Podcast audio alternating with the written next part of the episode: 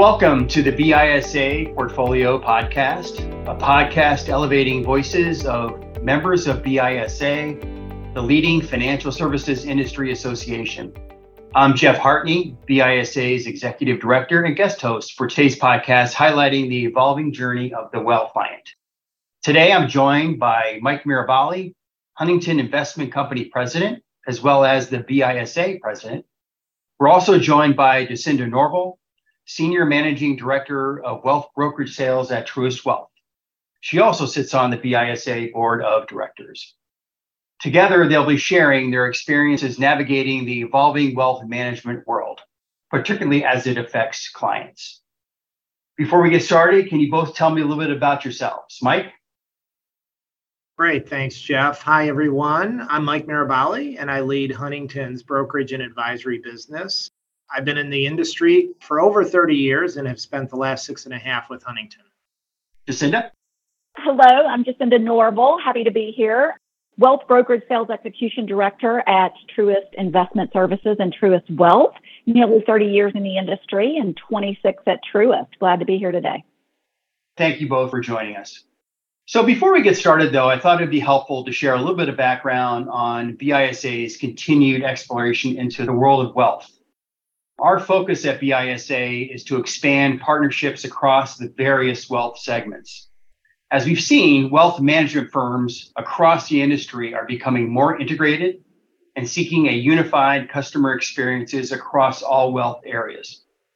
To address this, BISA is creating a comprehensive platform that brings together leaders from the full spectrum of US financial institutions to discuss the topic of integrating wealth and brokerage. Our vision is to be the go-to resource for industry participants across these lines of business. Now, with that being said, let's dive into today's conversation. So for our first question, I'd like to ask, how have the needs and expectations of wealth clients evolved over time?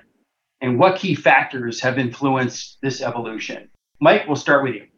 Sure, Jeff. Well, you know, I believe like many professional services, Wealth clients have access to more information at their fingertips, and we live in a world of immediacy. And so, whether you're talking products or services, so the expectations are high in terms of how we provide our transactional services to our clients. However, what I think hasn't changed is for wealth clients, particularly, is to build a genuine connection with your advisor and for that advisor to become a trusted advisor. So, how firms are addressing these needs is evolving as we maintain contact with clients through digital and in person means. And with an estimated $84 trillion of wealth transferring between generations over the next 22 years, becomes even more important to fully know your customers and their family dynamics. For financial institutions to really remain relevant, we have to evolve our client experience in being able to work with those next generations. Absolutely, absolutely. Thanks, Mike. Jacinda, what are your thoughts? Well, how have needs changed and not changed? Well, wealth clients still want to grow and protect their wealth and tend to have more complex financial situations. But like Mike mentioned, what I believe has changed is the client service needs. While they still expect a high level of service, they now want instant access via high quality digital solutions and they want their advisors to be able to simplify the complex. Another change that comes to mind is what a wealth client looks like. We have more women, diversity, and next gen with wealth. So traditional approaches and solutions are likely not the best way to attract and retain these clients. Yeah, it's an interesting time, that's for sure. A lot is changing and a lot of needs that need to be addressed. So, as wealth management firms are trying to provide a more holistic approach, what strategies have been effective or are effective in aligning mm-hmm. resources to meet clients at different stages of their life journey and backgrounds? Cinda, we'll start with you this time. Well, we focus on listening to our clients' needs. When you listen, you see the world through their eyes. And then we take the time to build a team to meet their needs pulling in internal partners and resources to provide the full spectrum of wealth solutions and even non investment solutions. You also need to be prepared to deliver on multiple platforms and bring flexibility in your delivery model. Mike? Yeah, Jeff, I agree with Jacinda. We need to place the client at the center and not departmentalize how we deliver advice to our clients. You know, a new dimension to my role at Huntington is to be not only run the broker dealer RIA, but I'm also the national practice lead for our private bank and client advisors. Our objective in doing this was to create a more consistent approach to client discovery. So we truly get to know our clients and what's important to them, and then deliver advice across the wealth spectrum and make sure we don't limit ourselves based on which department we're from or what our licensing is, but really have a full understanding of what the products and services that are available to our clients, whether they're delivered through a bank trust department or through a broker dealer RIA type of platform. So that, as Jacinda said, you have to be able to be nimble and have the ability to deliver services across multiple platforms. Well, that's actually that's a great lead into our next question. In the context of integrated wealth management, how can firms ensure that clients receive personalized and tailored financial solutions? Trust, as we know, is essential to this how do wealth management firms build and maintain trust with their clients, especially given the high stakes involved? Mike? Well, Jeff, we believe that starts with gaining a genuine understanding of our clients through conversational discovery. Connecting with clients and learning about them in a natural way, it's an art, and the best advisors have really mastered that. Absolutely. Absolutely. Jacinda, your turn. Well, I believe that's spot on. I believe that truly. At Truist, we lead with listening and let the listening first lead to planning to get that deep understanding. So we train our advisors to listen first in order to understand the client's needs before presenting a solution for an immediate need, which would have been, you know, how we would have delivered transactional services in the past. Yeah, that makes sense. So I'm going to turn to a topic that I think is also really critical in all of this, and that's technology. So, in your minds, how can businesses leverage technology to enhance the client experience? So, this one, Jacinda, we'll start. Well, technology has made a lot of things easier for advisors and clients. We remember the days when someone had to manually key in data for financial plan from paper statements that a client or prospect had to provide. Now accounts can be aggregated digitally and can update instantly. So this allows the advisor to have up to date data to use for holistic advice and planning. It also allows clients to readily access the financial account data via an app on their phone. So I think it's helped us come a long way. Oh, for sure. For sure. Mike? well technology is just it's a significant enabler to delivering a great client experience you know we use technology to provide advisors valuable information to better serve our clients needs you know, Jacinda already mentioned the power of aggregation to give an advisor a broad view of a client's financial picture. But also think about the ability of an advisor to kind of tailor their communication frequency and the content they deliver to meet a client's preferences and interests we retain so much information, whether it's qualitative or quantitative, on our clients. So, how we use that information is so key to delivering a great client experience. Moving beyond technology, let's talk about obviously the changing demographics of the country. And as you think about how that affects your wealth clients from a diverse standpoint, what steps can wealth management firms to ensure inclusivity, and accessibility for your services. And Mike, we'll start with you on this. Sure, Jeff. Well, as we all know, this has been a long standing challenge for our industry, and there's no quick fix. Financial institutions must invest meaningful resources to affect change in the diversity of the professionals that understand and serve our communities. Being an inclusive and diverse culture is reflected in our actions, not in what we say. So it starts with leadership. If we don't have a diverse leadership team, it's very hard to build a corporate culture that embraces and promotes diversity. Then you must be intentional in driving the desired change. It won't happen just because we want to. We have to make those changes happen. Jacinda, what do you think? Well, I agree. It starts by building a strong culture grounded in diversity, equity, and inclusion.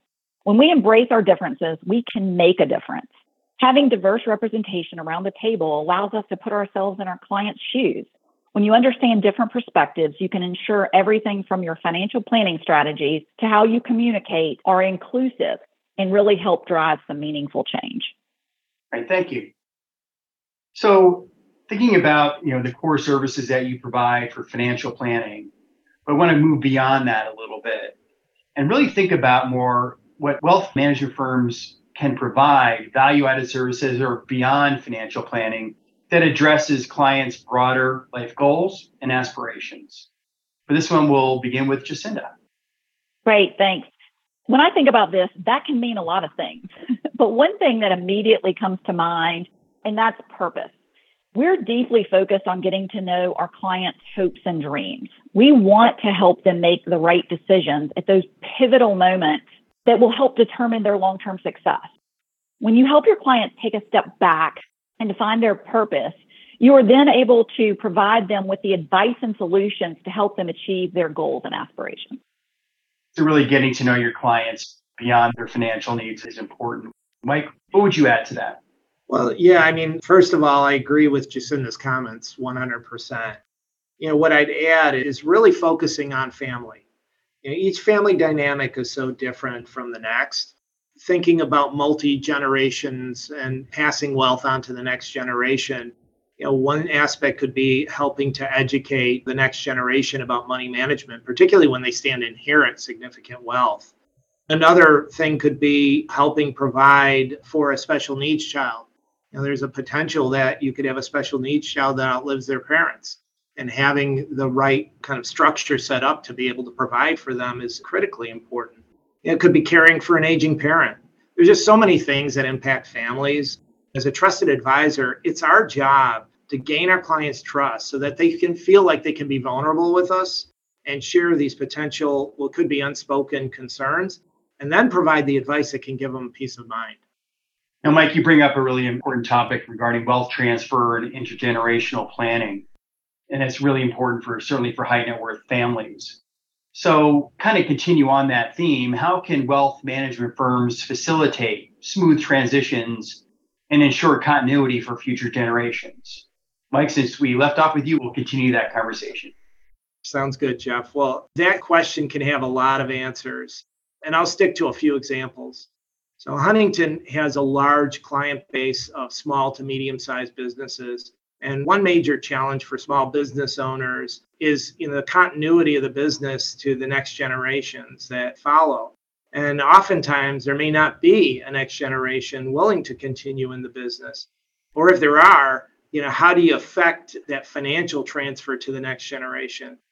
So for families, it's about preserving assets through estate planning and then helping to pass those assets on to the next generation in a way that reflects the wishes of the grantor. So, the important thing is for the advisor to understand these family dynamics and to bring the expertise to the table that can help them through these complex situations. Thanks, Mike. Jacinda, tell us about what you do at Truist on this. Well, I think wealth transfer is a very important topic, especially for the ultra high net worth. And Mike referenced um, several great examples and earlier about just the complex needs of families. At Truist, we have specialty teams that help with business transition planning and services that assist with family governance and education. Because we believe that focusing on education about the strategies for transition and education for the next generation on inheriting wealth are the best ways to ensure a family legacy lives on. And that's a good segue into our next question. So thank you. So how do you think wealth clients and their experiences will continue to evolve and grow in the next few years? Because we know it's changing and it's going to continue to change. So Mike? Okay, well, Jeff, you know, firms will need to be nimble to adjust to clients' changing needs transactions need to be done seamlessly and advisors need to be able to deliver advice across multiple channels in multiple ways. Clients have little patience for firms trying to figure it out and how to serve them because they have many options to receive their services.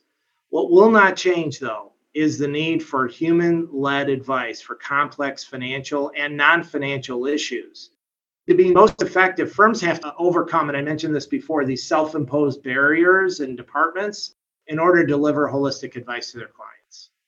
Jacinda. Well, I agree with Mike. But as data has become so readily available, clients will expect fast, easy access for updates and will evaluate firms based on digital capability. They will also want to continue to have simplicity. So they will need advisors who can make the complex simple and can seamlessly coordinate with all of their partners and resources to really deliver full relationship management experience. Well, this has been really informational. I want to thank you both so much for participating and being here today. As we know, wealth management is a major priority for BISA's future efforts, and hearing the perspectives of industry experts such as yourselves is really incredibly valuable for all of our members. So thank you again. We really appreciate your time. Thank you, Jeff. Thanks, Jeff. My pleasure. If you enjoyed the podcast, please subscribe, rate, and review so you won't miss future uploads. And please share the podcast and join the conversation on social media. Thank you for joining us and have a great day.